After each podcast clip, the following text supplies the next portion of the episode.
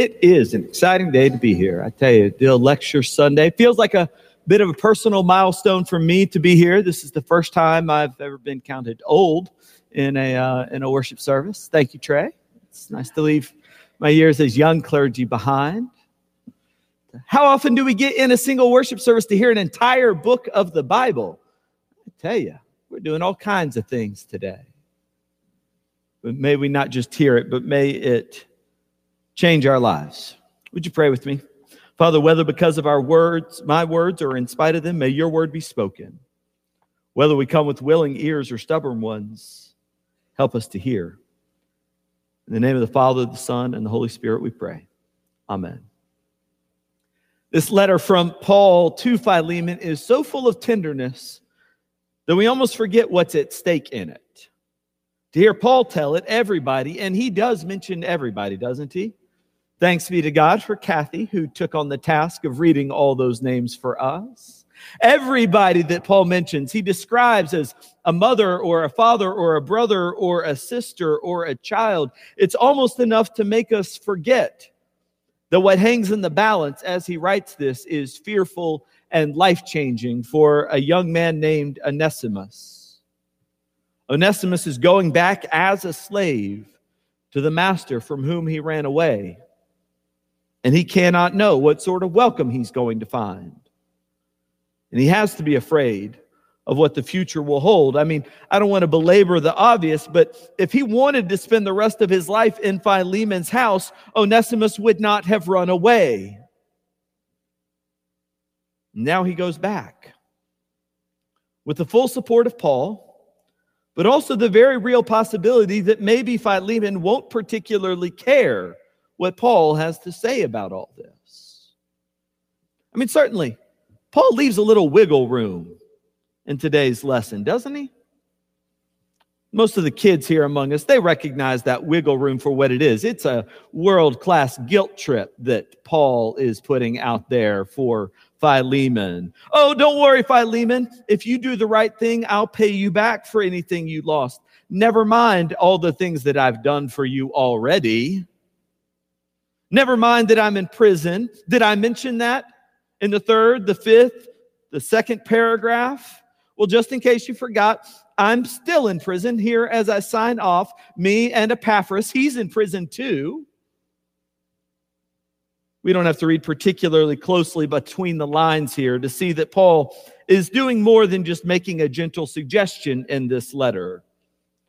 He's going to follow up in person. And he's addressed this letter to the whole church so that what Paul says to Philemon is being heard by everyone else. Philemon is going to need a really good PR team if he's going to ignore what Paul is clearly telling him to do. That he must set Onesimus free, and not only that, he must embrace him as a brother. If Philemon is going to do anything else, he's going to need a really good excuse to make use of this wiggle room. But of course, if humanity has a superpower, it is our talent for really good excuses. Give us a little bit of wiggle room and we will wax the floor, we'll hire a band, we will tap dance around every possible reason for not do, doing what we ought to do. Give me a little time, Paul. We can imagine Philemon saying, I will do the right thing. Just give me a moment. Let's not get too radical here, Paul. How about if we start by, I just won't punish him for running away, and we go from there? Oh, Paul, I would set Onesimus free. You know I want to, but what kind of precedent would that set for the other slaves? It might set the precedent that they should be free too. Of course, I don't have to imagine very hard this human capacity for making excuses because, of course, we have it here on the historical record of our own country. This congregation was founded many years after slavery ended in the United States. But if you find the old cornerstone from our original church, you will see on it that when we were founded, we weren't known as the United Methodist Church. We belonged, like pretty much every Methodist church down here, to the Methodist Episcopal Church South. And I bet you don't have to think very hard to guess why the Methodist Episcopal Church South broke off from the Methodist Episcopal Church in 1844. It's the same reason we have a Southern Baptist church today. And look, I am proud of all that our church globally, genu- generally, as a whole, has done to repent and reunite and to heal the wounds that we inflicted. I'm proud that over time we have sought reconciliation with other Christians and we have rejoined ourselves as united Methodists. And I'm proud to be in this congregation. I'm proud that this morning I preached in Adkins Chapel, named for the man who gathered the Methodist clergy of the Mobile district so that they could support the Mobile bus boycott. I'm proud that it was in this sanctuary that Andrew Turnipseed signed a declaration that would mean he spent 12 years in exile because no church in his home district would have him. I am proud of all that this congregation has done and the history it has. And I also know that true repentance for all of us means accounting for all the facts of the story and the fact that there have been Christians among us who have done a whole lot of wiggling in a very little bit of room. There was a time when a whole lot of Christians read the book of Philemon and used it as their excuse for doing the exact opposite of what Paul asked Philemon to do. There was a time when lots of Christians, people whom we now count among saints in heaven, even, who would read this letter and their main takeaway was, well, see, there was even slavery in the New Testament. And Paul didn't exactly say that it was wrong every time for every person and every place. He only told Philemon to free this one person, Onesimus. So surely there's some wiggle room here. And it's okay if we deny freedom to millions of other folks, right? There was a time when a lot of Christians read this book in this particular way. And when we look back on a shameful chapter like that, it might be tempting for us to say, why couldn't Paul have been a little clearer? 25 verses is pretty short, but maybe it could have been even shorter. Maybe Paul could have said, Philemon, slavery's wrong. Stop it now and tell everyone else to stop it forever. I'll be there soon. Thanks. Bye. Even now, with the benefit of hindsight, we want to make excuses.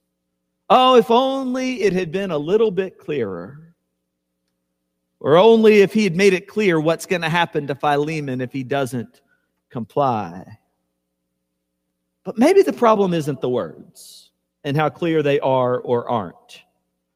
And maybe the problem is not in the enforcement measures. Maybe it's a problem of the heart. And maybe hearts are harder to change, even than one man's behavior. But maybe a change of heart is our only hope in this world. The night before Jesus was crucified, they found him in a garden. The soldiers came, and his disciples were so riled up by the band that had come against Jesus that one of his disciples took out a sword and lifted it up and chopped off the ear of somebody who was in that gang. And Jesus looked at this disciple, Peter, and he said, Peter, don't you get it? If I wanted to stop this at the point of a sword, I've got 10,000 angels I could call to deal with this little problem right here. God's not trying to win points or even win control. God has all the glory God needs and all the control. What God longs for is to win our hearts. The prophet Jeremiah when faced with exile and the utter destruction of his homeland in Israel, gave a promise to the people of Israel that there would come a day when God's people will no longer do the word simply because it's written on a tablet of stone or in a Bible on paper or even because of the enforcement measures. There will come a time, Jeremiah said, when God's people will do the will of God because it is inscribed on their hearts. And this is what God wants. Not the kind of obedience that comes out of fear of enforcement or simply because we don't know what else to do. God's longing is for our hearts to beat in time with God's very own. God is reshaping the way we think, the way we desire. He is shaping our hearts. And that's why Paul is trying in every possible way he can to say, That's what I long for you, Philemon. I don't just want you to free Onesimus, I want you to realize that he is your brother. I want to change everything. Not just your household, not just your behavior, not just this one thing, not just this one guy's status because I happen to like him. I want it to go all the way down until every heart is transformed. The relationship is everything. And that's why Paul calls in so many favors here, name drops so many beloved people. It's because he hopes that he has won the favor of Philemon and that that favor can be extended to someone else now. The relationship of favor is what God longs for us all. That's the whole point of this. We don't have a relationship with Jesus because we think that that, that will be the means to our salvation. We have a relationship with Jesus because a relationship with Jesus Christ is our salvation. There's nothing more, there's nothing bigger. We don't get anything else out of the deal. We get Jesus. The relationship, a heart that beats in time with His and a relation, relationship that not even death will be able to end. There's nothing better than to know and be known by the God who made us. God doesn't want anything less than your whole heart. Because our heart is at the root of all our actions and all our thoughts. And that means that the salvation of God is going to touch everything about us. Salvation matters for how we treat one another. It matters for how we worship. It matters for how we serve. It matters for our evangelism. It's interesting. I was talking to a friend recently. She was in a different conversation with another friend. And that other friend was a part of a, a, smaller denomination that makes the bold and outrageous claim that they have a monopoly on the gospel. If you're not a part of their church, then you are not truly saved. And so my friend is talking to her friend and said, So basically, all your friends think that this is pretty much it for me. I'm headed to hell, even though I'm a Christian. Her friend said, Yeah, pretty much. So my friend responds, You don't think that, do you? And her friend says, Well, no. To which my friend said, Thank you. Isn't that an interesting response? Thank you. As if we have the right to expect that from someone else. I wonder what your response would be to somebody who comes in and immediately begins questioning your faith, begins questioning whether it is of any ultimate value. I bet your hackles might get a little bit raised. I imagine that's why, in a study of the most effective evangelistic churches in the country, those that are growing not just by adding folks with church backgrounds, but adding and converting adults who've never heard the gospel before. The churches that grow the most were surveyed and they found that the least reason out of all reasons, a reason so small as to be statistically insignificant that people give for why they started looking for the good news of Jesus Christ is that somebody told them, Look, you're going to hell if you don't. Turns out that doesn't win many hearts. And almost no one comes to an adult profession of faith when the conversation starts that way. Turns out that in evangelism, relationship is everything.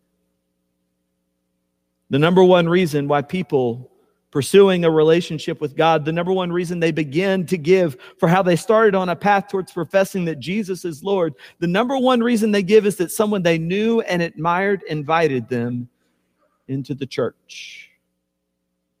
Relationship is everything. And yet, statistically, the average United Methodist will invite someone to church once every 33 years. Sometimes we're going to have to bear the cost of the relationship. We're going to have to do something that feels a little uncomfortable. In fact, that's what the relationship means is that we are the ones willing to bear the costs of the good news. Paul says it to Philemon here if he has cost you anything, If you are out in any way, let me know and charge it to my account. Here, I've signed it with my own hand, and I will bear the cost. In a world that is in desperate need for good news, the question we are being asked is what cost would we bear to show our love? We want evangelism. We want reconciliation. We want repentance, but we often don't want to bear the cost of it. Will we go out of our way? Will we make ourselves uncomfortable? Will we inconvenience ourselves? Or do we expect everyone else to bear the cost up front? Do we expect the, ta- the change to come at their expense? Or is there some cost, some change that we are willing to bear ourselves? If we are willing to bear it, then not only they, whoever they are, but we ourselves can be changed. And we discover that our hearts are being won and wooed by God all over again. It seems like it'd be so much easier if we could just impose our will at the point of a sword and a law written in stone, or just by the overwhelming weight of popular opinion that goes our way. But instead, the only option we're given is to appeal to the heart and to refuse for set, to settle for anything less than a relationship. For where would be? Where would we be if Christ had settled for anything less than a relationship with us? In the name of the Father and the Son and the Holy Spirit. Amen.